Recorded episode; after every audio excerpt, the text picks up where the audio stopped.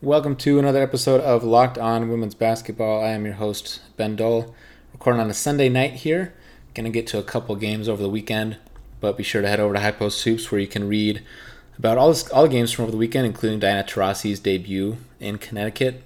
And coming out on Monday, I will have my 12 things, which will be focused all on All Star picks. I'll be sharing my 10 picks, 10 players that I voted for as starters, as well as picking 12 reserves, which will officially be picked by by the coaches and announced on Monday. So that'll be interesting to debate potential snubs there and, and see who gets who's in and who's out. But for now, let's get to Eric Nemchok of Swish Appeal. On the line to break down a couple of games from this weekend and some news around the league, I've got Eric Nemchok. Eric, how you doing today? I'm good, Ben. How are you? I'm doing well. So it's been a, been a while without doing a pod, so trying to get back in the saddle here and maintain some consistency and go through this weekend here, just packed with a bunch of games, and we're gonna we're gonna take Phoenix, Minnesota first, which Minnie ended up pulling away comfortably, and there was a lot of a lot of a lot of a lot of drama, a lot of complaining over the fouls. But what'd you uh, what'd you take out of the competitive portion of this game? Uh, Phoenix has a huge rebounding problem. Um, I know that's not really breaking news to anybody who's been following the league for any sort of time, but um, yeah, I mean, I, I, think it's pretty fitting how Sylvia Fowles set the, the double doubles record on a night where uh, Minnesota out rebounded Phoenix. They doubled them up. It was forty eight to twenty four on the boards. That's that's pretty ridiculous. I think Phoenix, uh, like, I, I get that you know Sancho Lyttle, no Sancho or anything, but that's not.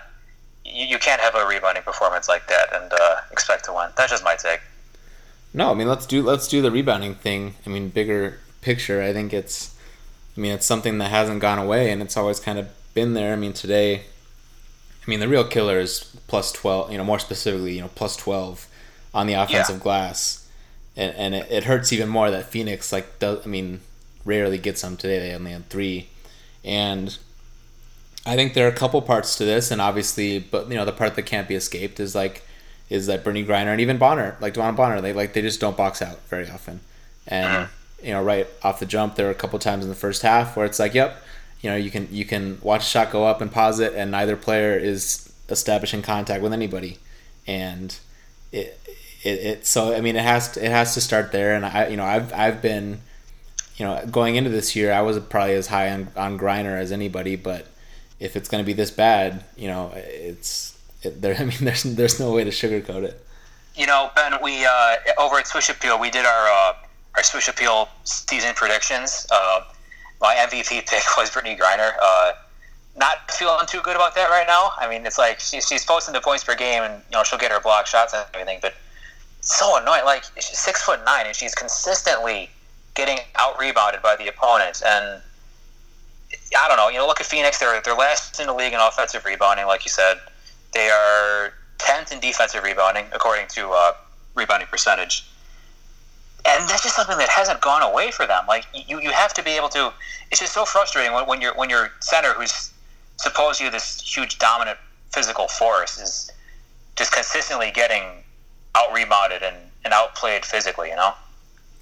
Yeah, and and for it to happen in his matchup with Sylvia Fowles, who I think is in many ways kind of the model, and you know the the Lynx social accounts are very aggressive and and trying to remind people that they think she's the best center in the league, which you know you're going to do. It's your it's your player, right? But yeah, I, I've never really agreed with that. But I mean, the way the season's going far so far, it's definitely I think it's definitely a pretty even race uh, to try to call it between the, the main three at this point. But it the the other thing too is just like watching Sill. Like she's really gonna go out of her way to just go up and get like anything that's remotely around her and, yeah. and with BG, it's like you know she she more or less is like she kind of just wants to wait for it to come to her, and even some of those she's gonna lose because she's not just like you know really just like getting into people and just putting her butt into them and just making sure they can't even make a play on the ball. Mm-hmm. And I you know, it, she just moves so stiffly, you know. Yeah, I mean, I think that I mean that's that's kind of who she is at this point. You know, she's not you know, I mean even even still, you know, I think I think there's like a notable difference between those two in just like how they move around a basketball court. But yeah, definitely. But so I, I mean I think that thing is a part of it, and and obviously to some degree it's like it's a mindset thing too. You know, like I, I think people meet that idea with like different, you know, some with like degrees of skepticism, whereas some almost take it as gospel. But I mean, to some degree, like I think everybody has to admit that it's true when it's just, you know, there are some players every chance they get to, get to talk about it, they talk about how you know driven they are to rebound, and and that reflects in their game, and it's not something that you know reflects for BG, regardless of you know. I'm not even trying to hammer her that you know she should be t- you know giving a stump speech about it every day, but I think that has to be part of it too. So some self awareness would be nice. Uh, uh, what to to yeah to, I mean to make it a bigger part of her game by this point and to, to change some things, but but you know it's also like you know they're like they're the players who like feel like they were put on the earth to rebound you know? Right. And that they take so much pride in it. And obviously bg does so many other things that are so valuable and that she does at an elite level. But if this is the level she's going to be at as a rebounder it's it's hurting her team. It's not you know a thing that's like it's not even like a thing that you're going to like quietly talk about. Like oh you know it'd be nice if that were a little better yeah, no, it's it's it's pretty unavoidable, honestly. So, as far as the rebounding stuff, I mean, I don't know, I don't know if you have anything else, at least right now, that you wanted to get to in talking about that. Well, how about the officiating? I mean, I know that's everyone's favorite thing to talk about, but uh, 18 total free throws attempted in a game that was probably a lot more physical than that reflects.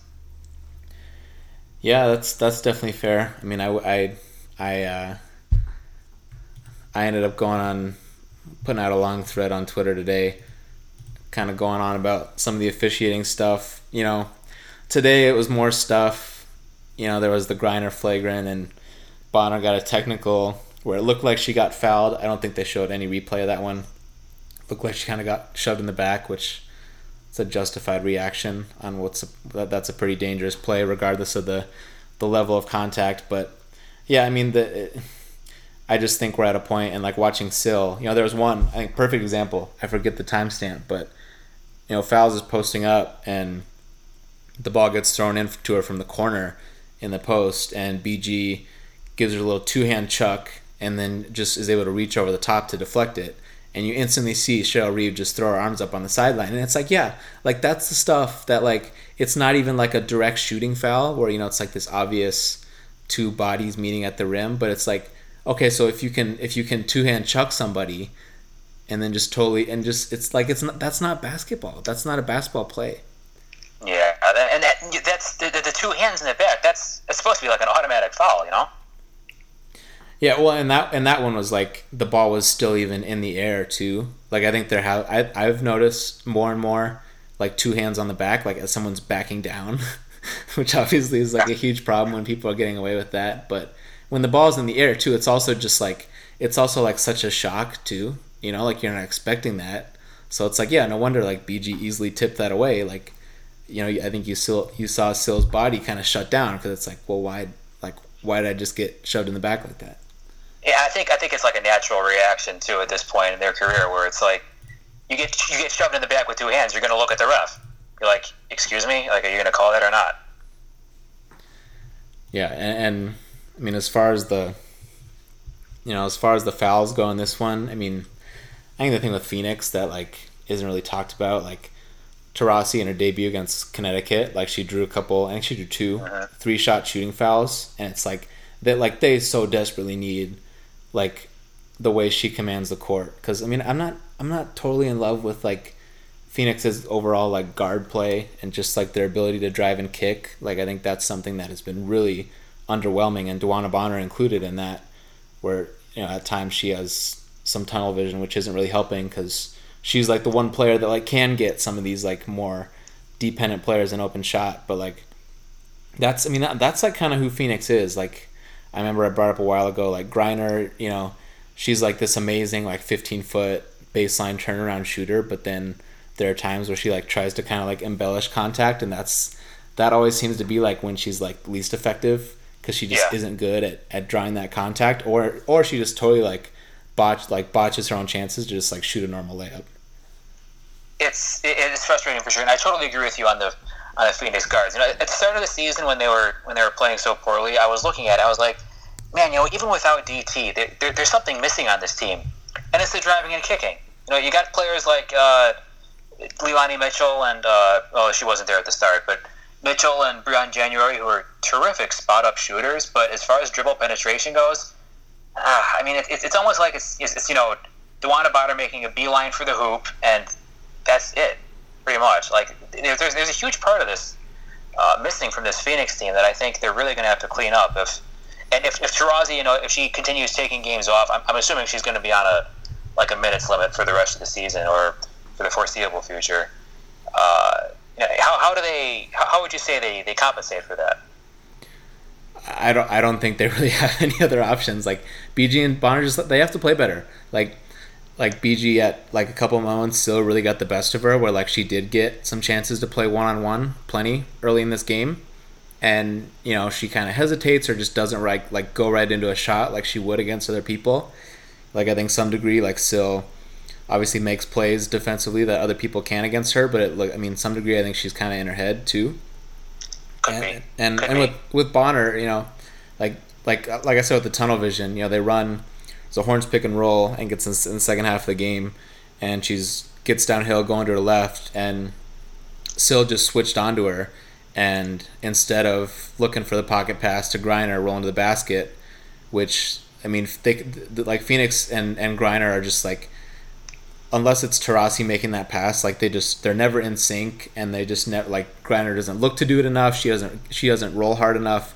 They just don't get anything out of that, which is just a total failure, and just like it's inexcusable for them. But like like I think that plays an example where like Bonner just keeps going left with Sylvia Fowles in her face and shoots a 15 foot fadeaway.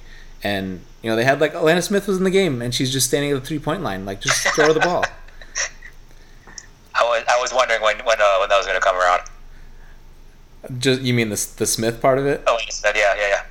Yeah, well, I mean, with with with Sancho Lyttle getting hurt now, it was good news that Jeff Metcalf had that it's not a major injury, so that's Yeah. good. But especially with, I mean, even when Sancho was playing, I, I just don't, you know, like on some level, like yeah, you know, my read of like how Smith good Smith was going to be right away was was off a little bit, but also like, you know, the best player at creating open threes for a player when like she isn't playing, you know, in Taurasi, like obviously that's a part of it, but Just a, yeah, and just like they like the fact that they haven't really had a stomach for her, it's just it doesn't make any sense to me. Like you're going back to Camille Little who like can give you good minutes, but it's still like you you do anything and like it's a 50-50 shot, your opponent's just going to force her to shoot a 17 footer. And like that shouldn't be it shouldn't be easy that easy to like boil your team down.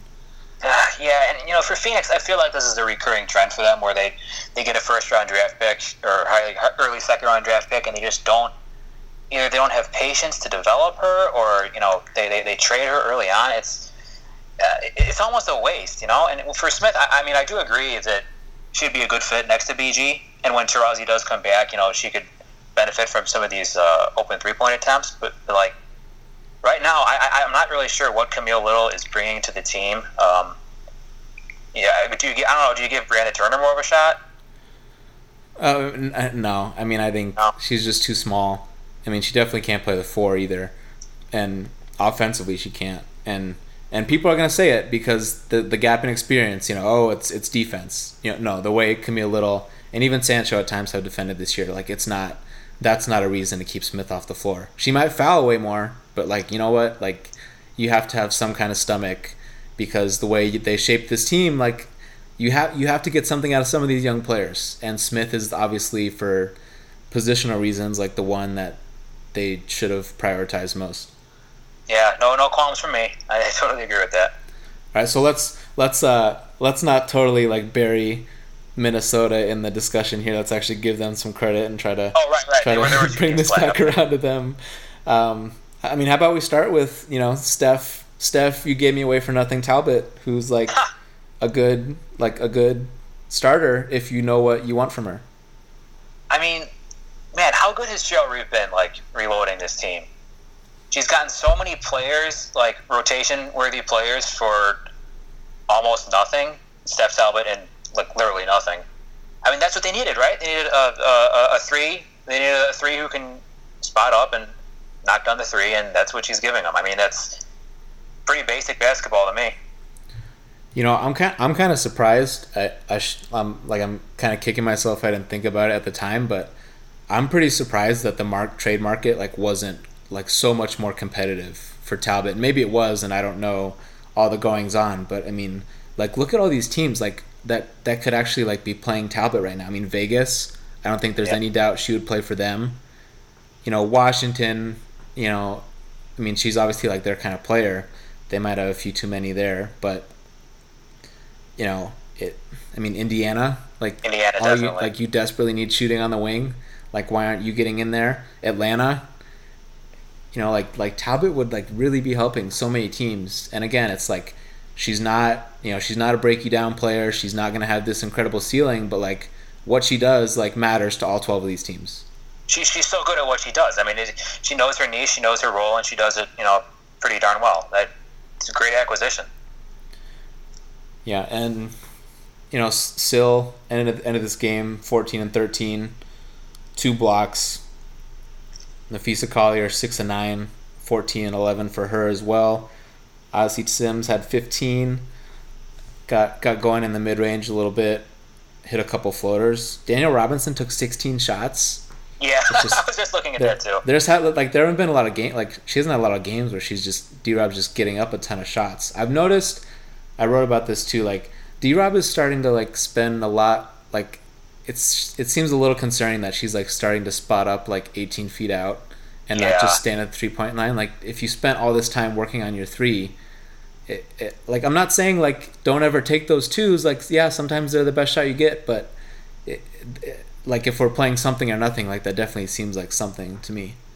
I mean, it, for me, I, I kind of question this. Uh, I mean, I don't want to put it like that. You know, Cheryl Reeve obviously knows more about basketball than I do, but when you play Sims and Robinson so often together, it's like who's who's really benefiting here? Obviously, Sims has, has flourished this season, but even today, 15 points on 20 shots, not not the most efficient. And when she's playing on the ball so often, you have D Rob, who's not really you know helping your floor spacing that much. I think uh, Lexie Brown obviously struggled today, but not quite a lot of shooting from D Rob. I, I, don't know, man. 16 shot, the, the, shot distribution seemed a little off for me today, but maybe this is just who they are at this point.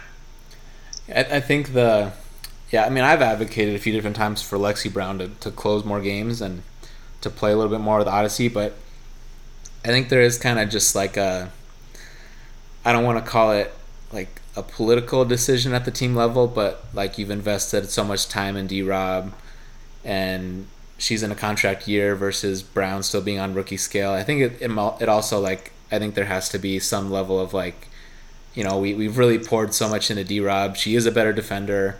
You sure. have that aspect of it. We you know we want to run. She can help us do that, and and I think it's just kind of something that you're just trying to you know. It's like it, like like I would say like I don't think it would be easy necessarily to make that switch full time and then go back if you had to, you know.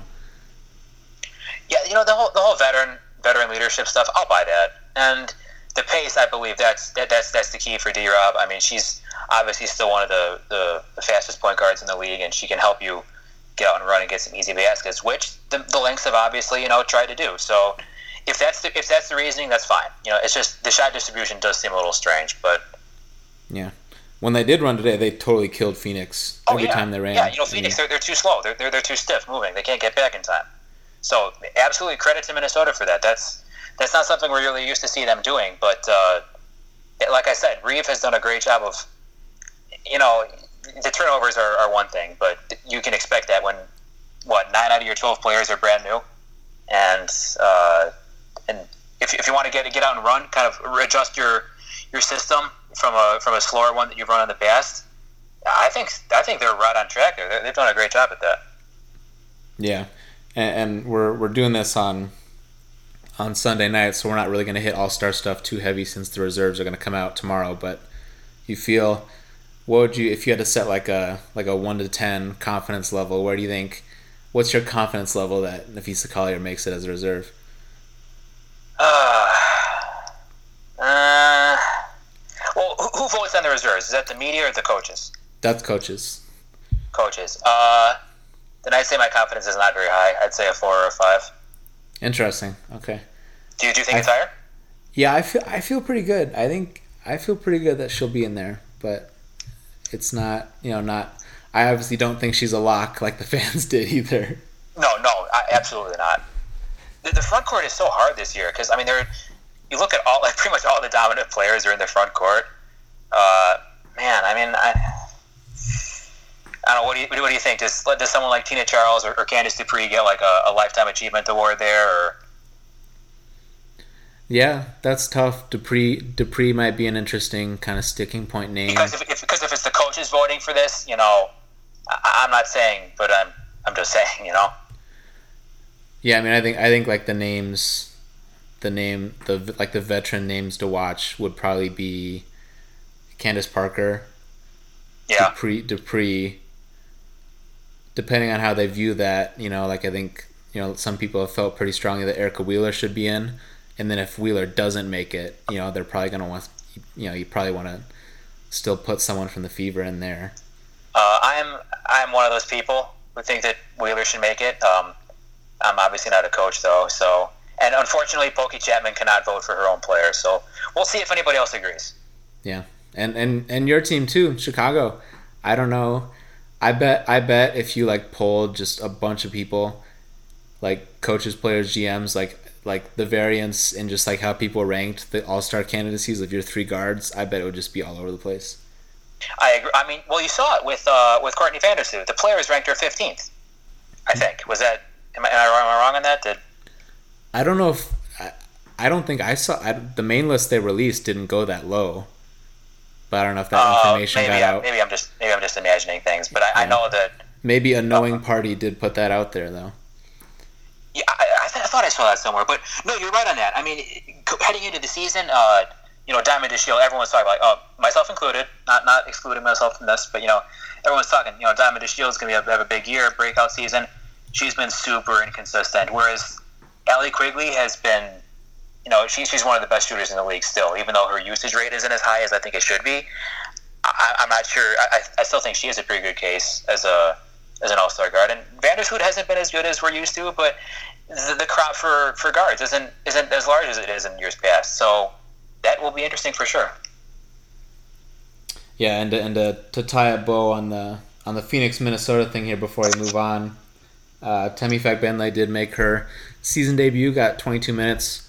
Uh, just good to see her back out there. Obviously, they need that front court depth more than ever and we're gonna we'll get to Alaina Coates being released uh, at the end here, but Yeah. Temi being back, I think you know the big question now is you know just like gathering data, seeing like how much she plays with Sil, and if we find if we feel like we learn anything more about you know if that probably not as a starter obviously, but just like whether that's something that should like go into kind of just like how they build this team after this You know, the the thing about that. Well, first of all, what I thought was funny is what was that like her first minute or two where she like almost right away committed a turnover from trying to lob it into Sill and no double team.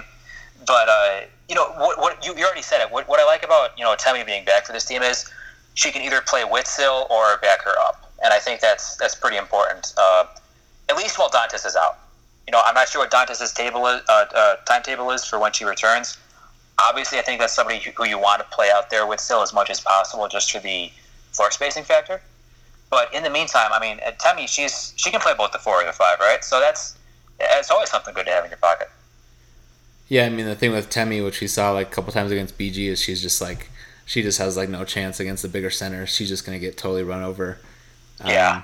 I the I'm I'm I feel I think I think it's fair. Like I'm pretty confident that she can like be like a mid range shooter to like space out there and make those shots.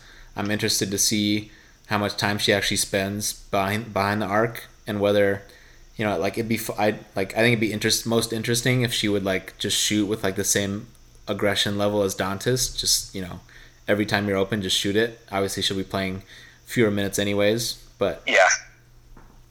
I think that'd be I think that'd be interesting to see. Well, I mean, uh, WNBA.com, we, uh, we've got this new, uh, this fancy new data section. So last season, she shot a total of like thirty something shots outside the paint. So, I, mean, I don't know. Maybe that's something they can develop. They did it with Brunson. and they obviously want uh, Dantas to shoot as, as often as she can. So that's that's obviously been a sticking point for their their power forwards. Maybe it happens with Fagbenle. I don't know. Yeah, and I, I had one more thing on this game in the first quarter. Is just I was cracking up. It was like they it was like a couple minutes into the game. Uh, Sylvia Fowles catches it on the right side, and then Leilani Mitchell came over to double, and and Sil just stood there, put the ball above her head, and Mitchell just stood there with her hand up, obviously coming nowhere close to affecting the Can play. really, can you really call that a double team though? Yeah, well, well, so like it was like that part of it was very funny, but then on like a more serious level, for some like BG just like totally backed off, so it wasn't a double. so then she just had all the time in the world to just find a skip pass, and Odyssey Sims ended up getting an easy easy bucket in the lane when, you know, the other Phoenix defenders are scrambling to play three on four, and you know they didn't exactly exactly get any utility out of that. That's that's interesting. that's pretty funny. Yeah, so let's uh, let's flip over to the other game we're going to focus on from the weekend. The All right. the Aces finally beat the Mystics 85-81. They've they did it. They've proven it. They're the official number one team in the league, except for the fact that Elena Delle Donne didn't play. Yeah, minor minor detail there. Yeah, so it, it Vegas fell down early in that game, and I was like, all right, here we go again. Like it's just immediately down by double digits, and I just, I mean, I, I was I was there. I felt like, all right, Washington will build this to twenty by half, and this is just gonna go like the other ones have, but obviously not having Delle Donne out there, I think just, I mean, over the course of forty minutes, it was just bound to happen. Like it's just, it, it's obviously not as hard to guard Washington without her on the court. Sure, and you know, especially you know when the game is closed at the end there, I was actually really impressed by uh, by Washington's effort late in the late in the game to kind of hang around there. But I mean, you're right. When you've got when it's crunch time and you've got players like McBride and A'ja and Liz Cambage going up against Washington without EDD, there's just not enough firepower there. And there, what I what I think was uh, important for this game is Washington. They they shot the ball really poorly, seven for 28 from three. They weren't really able to like deliver that knockout punch early on. So as the game wore on, you're right. You know, like law of averages says, okay, you know, the, the team with the the bigger and more talented rosters is probably going to come out on top, and that's what happened. Yeah, Mike Thibault did say after that uh, Meesseman was sick and that Sanders and Hawkins are banged up. Although, you know, what does that really mean? I'm sure yeah, every yeah. team can can kind of claim the injuries. I don't I mean I don't know. Maybe maybe Meesseman Everyone's was, banged up. yeah, and maybe Meesseman like really had something, but I mean She played pretty well if she was sick. I mean, Yeah. jeez. Yeah, she goes she goes sevens for 15. Natasha Cloud had a team high 18, and it was interesting that she got up 11 threes. Like I don't think 2018 Natasha, Natasha Cloud would have taken, would have like been willing to take that many shots. And some of them were like you know relatively contested, not like we're leaving you wide open. Please take this shot. So I mean, I think it's just like interesting. Like I've I've kind of gone to bat a lot for just the idea of just proving that you're willing to take it. And I think I think Natasha Cloud is a player that's reached that point. And I, I mean, it's it shows in how good Washington has looked this year. But she's clearly crossed that point, unless something drastic changes, where like people are gonna have to treat her like that. And I think that It's makes a difference. Yeah, it's been really interesting watching her career arc unfold because uh, I, I was I- I've been a, I've been a fan of hers ever since she got into the league. Just her just her size and her ability to you know switch everything in the perimeter and to manage a game. That that's nice, but as she's slowly become more and more confident in her outside shooting ability, and she's obviously worked on it too. I mean, she's obviously spent a lot of hours in the gym working on that shot. You can tell by uh, by how, how good it looks. But yeah, I mean, 11 three pointers from Natasha Cloud. That's that's interesting. And seeing that next to Kristi Toliver only taking four, uh, that's another interesting shot distribution for you. But you know, yeah, I mean, they're, they're not gonna they're, not gonna guard you if, if, if you're not gonna take it. So that's that's step one. And uh, yeah, kudos. She, a couple of those she hit were pretty big ones, I think, later in the second half. So yeah, the and the thing that I, the first thought that popped into my mind was just like sarcastically saying like you know like I, I could just know like these two teams are going to meet in one of the playoff series and it's just like it's so perfect that like all three times they've met they haven't been at full strength so it'll just look completely different than everything we saw in the regular season yeah, but Vegas got the win, and you know I, it, the regular season is all about the business of just it doesn't matter. Just like keep winning games, and that'll bu- that bumps you from you know one tier to the next in terms of getting a buy or not, or a double buy or not, which is obviously the holy grail. But for Vegas, Jisoo Park played a little bit where they Vegas has almost always been like Liz plus bench Yeah. when the starters are out. So I thought that was interesting that they were a little bit all bench there and Jisoo played a little bit with Liz. Although like obviously again it's like it's not the challenge of guarding Washington isn't isn't the same there, but that was interesting. And Sidney Colson, seventeen points. I mean, uh, Laimbeer had a, had in his presser a couple couple games ago. He kind of made the point that you know Colson, if Colson isn't gonna like, she either can't shoot him or won't shoot him, and like that's something they have to address long term. But like the fact that she's looking to score a little bit, like just any semblance of that, like from her, from Tamera Young, like that, that just totally changes things for them because they, like right or wrong, like I think we have to wait till the playoffs to really judge this. But you know these these four or five player bench units, like I- don't know, like if you you can stay even if like Young or Colson like hit a couple shots, and that's okay. How about if Colson attempts 11 free throws? Yeah, that helps. Yeah. that's one thing that jumped. I mean, I knew she played well, but I looked at the box score. I'm like, geez, that's wow. That's that's kind of catching lightning in a bottle there. But I mean, good for her. You know, four steals. She made a huge impact on the game. So we'll see if they can they can that can happen again. Yeah, that was just that was the whole crux of what I was writing for tomorrow about the game is that you know the blueprint for Vegas to beat Washington was for Sidney Colson to shoot 11 free throws. for somebody to have like some randomly really good game, Yeah. So and for and for Atlanta to not play. That's yeah. So aside from that, from this game, you know, I think if these teams ultimately meet, like I think a series would just be fascinating because I just I just feel like we're bound to see like one game like that one where like Washington shoots seven for twenty eight from three, and then there's gonna be another one where they make fifteen and they're gonna blow them out. Yeah. And you know the the thing with the aces, like I've I've been very quick to differentiate on this. Like people want to say like make it a, make it about Laimbeer and like some philosophy on shooting threes. I'm sorry, like that's just not it. Like he doesn't want his good shooters to not shoot them. They just don't generate as many. Like there's a there's a clear difference there, and you know by the playoffs, like with when you have A'ja Wilson and Liz Cambage, you do need to generate more of them.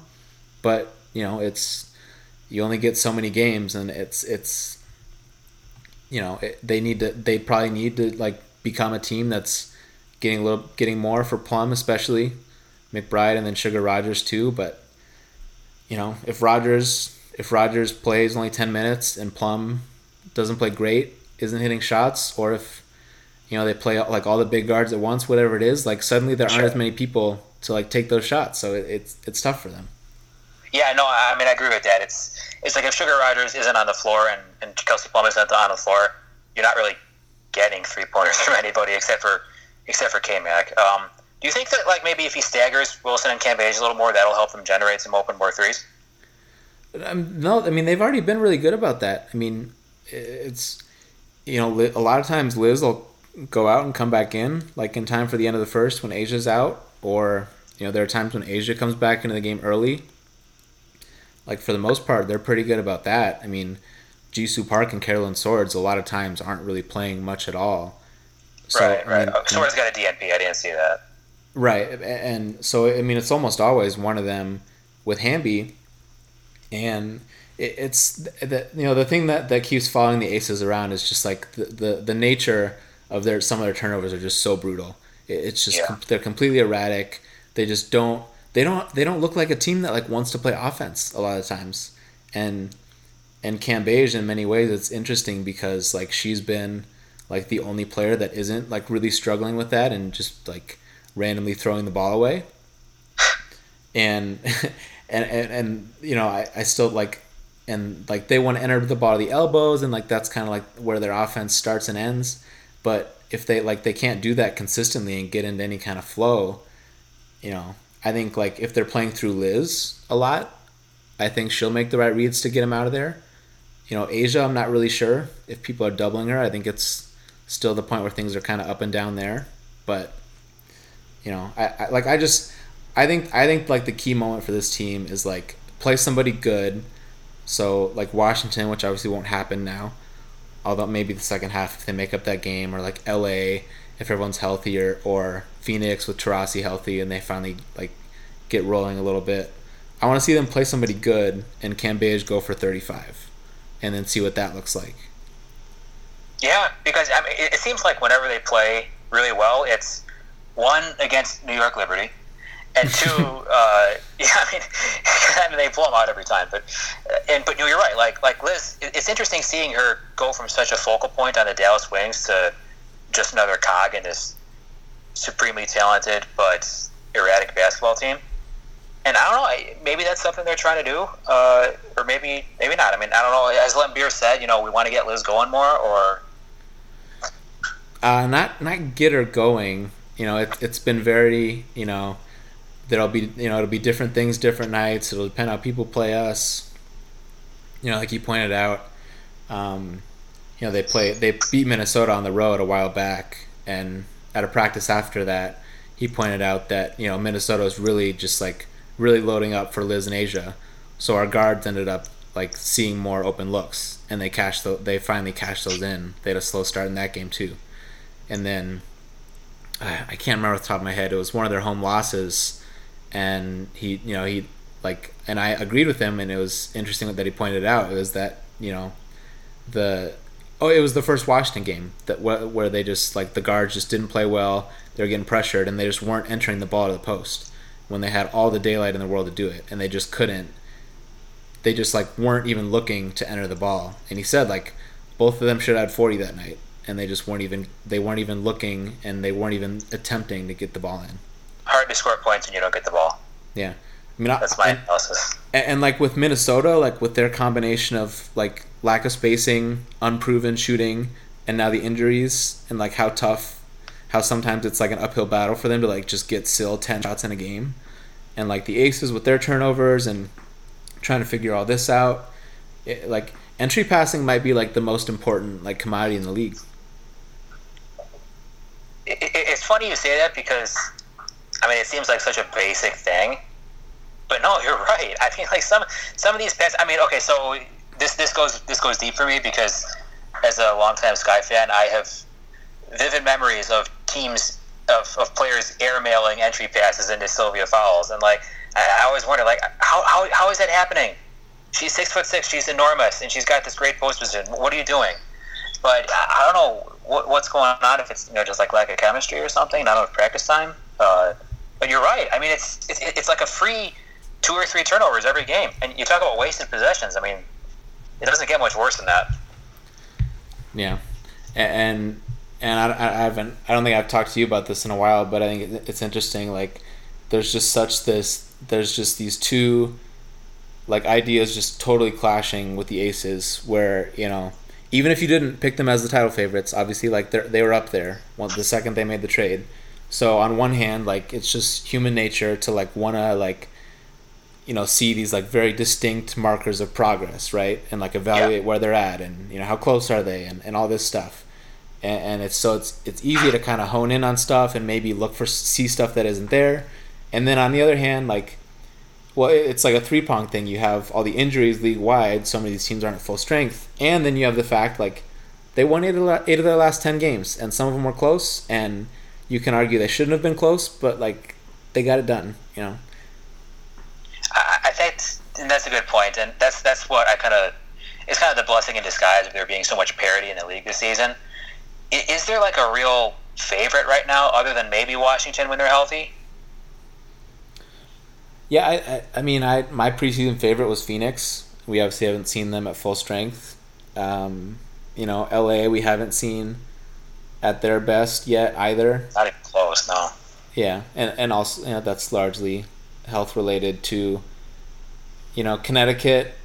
You know, I, I think I think it is possible. Like we may very soon look back on that losing streak as a smaller blip than I think we may want to make it out to be. But yeah, I mean, I think I think it's Washington, and I don't, I don't know that I. I mean, I guess Vegas is probably the team I feel second best about right now. Yeah, I, I actually agree with you. All things considered, uh, I mean, they're, they're starting Jackie Young at point guard. That's not really ideal. I'm a big Jackie Young fan, but if in this offense, I mean, I, am not sure if that's if that's ideal for them. So I, they've uh, they've done really well lately against some some struggles of their own. So yeah, props to them. Yeah. So as far you know, Vegas, Washington. You know, I don't I don't know if you had anything else on this one. You know, my last thing was like the game. You know, the game there there is like there's like again, it's like I'm not like I'm not like really sticking my neck out on this, but if I have to say something or nothing, this is definitely something. Like Emma Meesseman, if she's playing big minutes, you know, like like I've like before the season started, I was in the camp of like it like just treat it like you know she's a bench player. Like you just keep you have to keep Latoya Sanders on the floor playing yeah, starter minutes. But like you see a matchup like this, and it's like you do kind of wonder like who she's gonna guard because we saw at the very beginning of the game, A'ja Wilson right hand drove right by her, and then the end of the game, one of the key buckets going left, blew right by her. I think like I think it's like it's something you definitely have to think about in a matchup like this. It is. It actually, you know, to be honest with you, Ben, I think the six woman role is perfect for Emma. It's perfect because you can stagger your lineups against you know tough teams like this, and like you said, Latoya Sanders is so good. I don't think she gets the credit she nearly enough credit that she she deserves, just for her defense and her activity. Uh, you know, she's so long, she's so active on defense and on the boards. She really should be starting next to next to whomever. I mean, if EDD is out, you know, you find start Emma, but you need to keep Latoya on the floor. That's that's just my opinion, but. Yeah, and I, I should add, like I pointed to those two plays, but the overriding thing is, yeah, you have to keep Latoya's defense on the court because they yeah. like they have some size on the wing and they're versatile because of that, but they're also versatile because it's Latoya out there, and Delle Donne, who's like a little like underrated. She's not like amazing at one thing defensively, but she's like just like always there, and she's like a sturdy body, which like I don't think like people really bring up, but like that matters a ton. Um, but yeah, I, it's more about like they just can't like the Delle Donne Sanders duo. I just don't think there's any way they can be good. They be they're better on both ends with anything other than that playing together. So maybe you go big in some matchups, and I mean you they, could they, you could try it, yeah. but I mean like how, how how good of a problem is like oh no I need to bring Emma Meesseman off the bench. Yeah, you know? yeah, yeah, yeah. That's the that's the. Uh, but that that would be interesting if they if they do a little bit of that I'd like to see what that looks like because I mean I think like I think they definitely have a better chance of doing it than the Sparks, who you know got kind of talked up a little too much for my flavor. Yeah. For my for my yeah. no, I, I agree with you on that. All right, so let's uh, let's get to two little bits of news. We mentioned Temi Fagbenle; they made her debut, and so prior to today's game, Alaina Coates was waived, and you know she she filled in for Minnesota, playing some backup center minutes. They made that trade with Chicago for the third round pick, and you know there probably just wasn't a spot for Coates to at least to play very much. You know, like like to to bring this back first to Chicago. Like I think like Astou Ndour is a better player, so like yeah. like that. I'd like to kind of put that into context. If I mean, and, and with Minnesota, you know, they they have Temi, and even with all the injuries, it's just a little bit of a roster crunch there. And I don't know, it, it's you know the, the the the number two pick stuff is going to get brought up a lot, and like people did this with the Chiney trade too. It's like former number one pick. It like once they're in the league, you just you have to stop bringing that up. Like that doesn't add value. You can't say like, oh, well they well they were the you know they were the number six pick. That doesn't matter anymore. It just matters what people think about they, of them as a basketball player. Did I? I believe I, I think I actually brought this up last time when when the Bulls signed Jabari Parker. Oh, we're getting a former number two overall pick, Jabari Parker, and uh, and then I suffered greatly for a couple months before they traded him. so, yeah. No, but but anyway, like uh, the thing about like Coates is the problem with her fit in Minnesota is Sylvia Fowles is pretty much you have to play her like 34 to 36 minutes a game, and Coates isn't a player where you can play her next to Sil. So her ceiling in Minnesota was a backup center, you know. Whereas Temi can maybe play a little bit of four, a little bit of five. I know you're not high in her as a five, but like that's that's just the way it goes. You know, she has more skill. Um, she's probably got a little more versatility. I think Coates has a place in the league, no doubt about that. But Minnesota, I think it's a situation where it'd be tough for her to thrive. Yeah, I mean it's it's tough for any one position defender or not or just one for a single singular position player. Co- I mean, Yeah. Coates is a center. That's what she is, and Yep. it, it's tough in a forty minute game. You know, that's I mean, this like this is a good time for like yeah, I don't, I don't know, like for coaches for Coates' agent and just for more people to just bring up the fact like playing a forty eight minute game would sure help, like the one forty four that are already in the league, because you know if you're if you're just a point guard or you're just a center, like it's life's pretty tough. Like yeah, like you said, you know you might get six to eight minutes, and it's hard to really do a lot in six to eight minutes, especially if you're a college player who like obviously wasn't doing anything close to that for three or four Sure. years in college. That's a tough adjustment. Yeah, and and I mean as far as you know, I, you've you've seen some of Coates up close. You know, what I mean, what do you think she really needs to needs to add to her game? just like some sort of post move. You know, I mean, it's it's just like drop step and that's it. Uh, when when the Sky were playing against uh, Minnesota a few days ago, I mean, she was playing one on one against Steph Dolson, and she when she, she couldn't get her drop step off, and she you know made a couple moves and then went nowhere and, and traveled. So it's like, well, you know, I mean, she's got the body. I feel like she's got the, the movement, or at least enough of it, for her to be an effective player. I mean, she's, she's a pretty good rebounder, but she, you need to have you know some sort of offensive skill in order to you know stick in this league because we, we talk about it before. There's always going to be four to six players, really good players, post players in the draft that are going to come in and are going to compete with you in training camp. And if you're not up to it, well, they're gone. So yeah, I mean, I, I don't think a, I don't think a mid range jumper is in her future, but at least some sort of post. Like you, talk about me seeing players up close. Cheyenne Parker, I think, is the ultimate example. She is so good at going to her left hand now and like beating people off the bounce. Coates isn't that explosive, but I mean, Cheyenne is proof in the pudding. Like if you want, if you work at it, you can develop like at least one really reliable post move like that. So I think that's what Coates needs to do to, to really make an impact in the league. Yeah, I agree. It's it's got to be there's got to be something there offensively that's really, you know, that's really putting you on the floor that just can't be, you know, that's just one thing that's undeniably good. But let's get to a little bit older piece of news, and I'm gonna let you start with this one since I'm obviously, I've obviously stated my case plenty on this topic. But uh, Connecticut waiving Bridget Carlton, they brought Natisha Hiedeman back, the the mole Natisha Hiedeman who scored ten points as they, they beat Atlanta the other day. But what are, what were your uh, what were your thoughts on that whole process for Connecticut? You know, this is a really tough one because uh, I've been told that Carlton is definitely WNBA caliber. I won't say by who. Uh, it's it's you, but you know, like it, it, it's a tough one because like Layshia Clarendon, your backup point guard, goes down, and all of a sudden things go all out of whack. You know, uh, so they're kind of forced to bring back Hiedeman just to have another point guard because Jasmine Thomas not playing all 40 minutes a game, obviously. Uh, and and Carlton, you know, she's just a, a matter of like you can't afford to, to bench Stricklen for too long because she's your most uh, consistent three point threat. You can't afford to take Alyssa Thomas off the floor. You know, you've got so much invested in Courtney Williams, so it's like, well, again, Carlton just wasn't getting enough playing time, and it's no fault of her own. It's just that that's a really tough perimeter rotation to crack, and they had a very pressing need, which was backup point guard. So, I mean, I think that's it, it was nothing that she did or didn't do. It's just that, like, hey, there's there's greater needs elsewhere. It was a really tough cut. Yeah, like looking at the different pieces of the puzzle, it's all really interesting because Layshia gets hurt, and you know the like the like the bit of reality here too is like Rachel Banham is not a point guard, right? Like that's what we're like that's what you were indirectly saying there, and and it's it.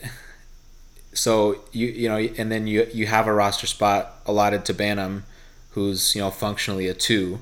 Yeah. So yeah, they had they had to get a ball handler on the roster, and you know, and then you just you you just you just eventually run out of spots at that point. You know, Bria Holmes has been good for them. I think she's been really good.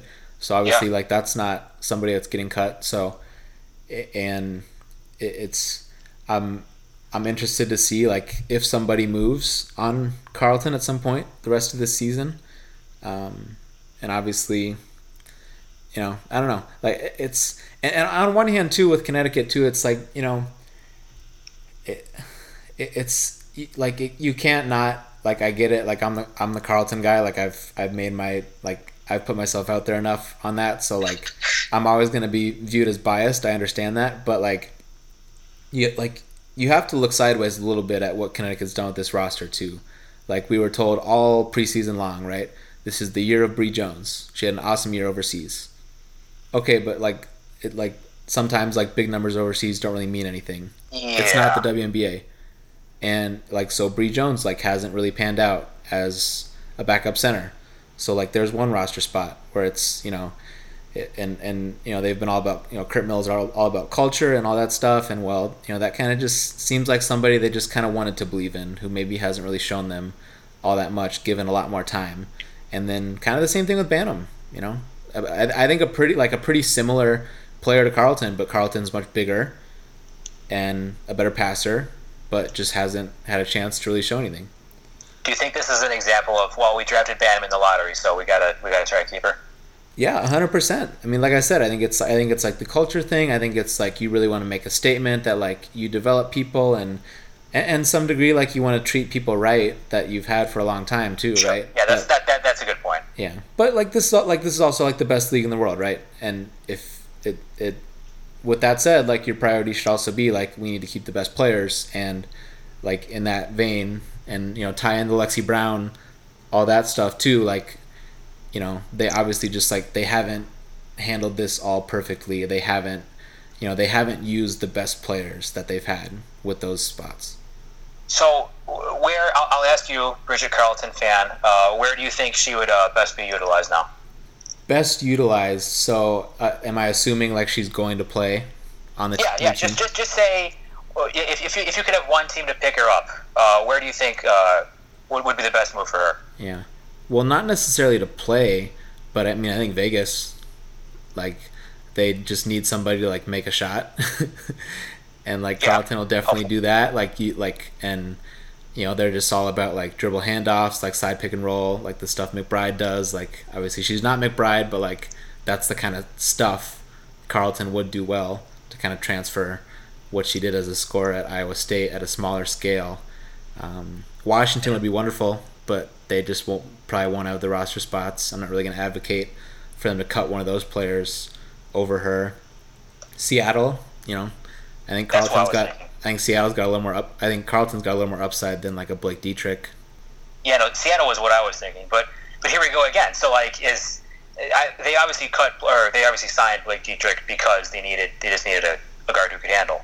So I mean, that's there, there just aren't enough roster spots sometimes. Yeah, yeah, and shooting on the wing, right? We have to bring up Indiana too. Like, although that that although oh God, that's Indiana like could use any shooter, man. Yeah. Although their like their their picture is a little better. Like it's they definitely need shooting, but I'm I would not advocate for one of those wings that they have to get cut in this situation. Well, I mean, someone like Laney, she's playing really well. I, you- like you can't take her off the floor no matter how poorly she shoots. Yeah. And and that's like another Connecticut player to bring up, right? That like Yeah. although although the by by virtue of trading for Bria Holmes, that just kind of filled that spot. Right, right, and you know Indiana. I think they're you gotta you, you, you, you gotta mention for Indiana, Victoria Vivians not not playing this year. That's pretty huge for them, I think. So it's like, well, long term, Yeah.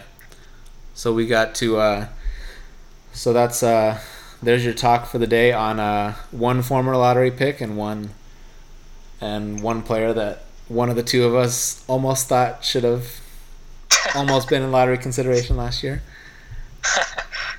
But we'll uh we'll wrap it up there. We have uh we have the All-Star Reserves pick com- picks coming tomorrow, so that'll obviously be exciting and fun to dissect that and of course talk about who got snubbed without actually replacing Oh, them with anybody.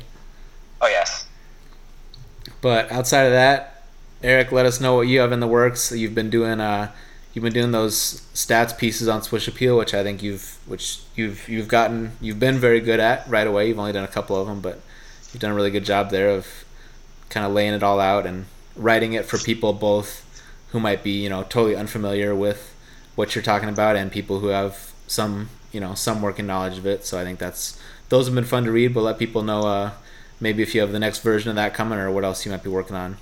yeah. I mean, I really appreciate you saying that because I, I, I have been trying. Not that I don't try hard on anything else, but I've, I've really been trying hard. I've if if anybody's like familiar with my writing in the past, you can tell when I'm really excited to write about something. This is something that I genuinely am excited to delve into every week because it's been something that I think the league has been lacking for so long, and I've been lacking for so long.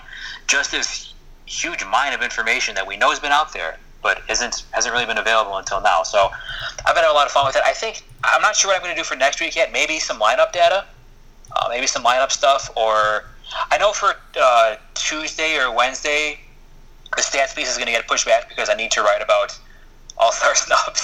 So uh, be prepared for me to get uh, very mad online about that.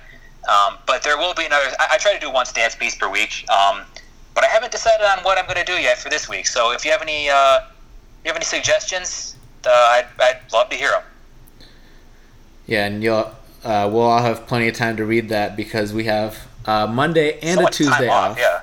and a one game on Thursday. So there'll be there'll be plenty of time outside of that. But go follow Eric and go uh, keep up with uh, what he's writing over at Swish Appeal. But Eric, thanks yes, for coming up. that's. I, I, expect you all to spend all of your time off to read everything that I do. That's it's very important. There you go. Alrighty, Eric. Thanks for coming on the show today. Okay, thank you, Ben. Have a good night.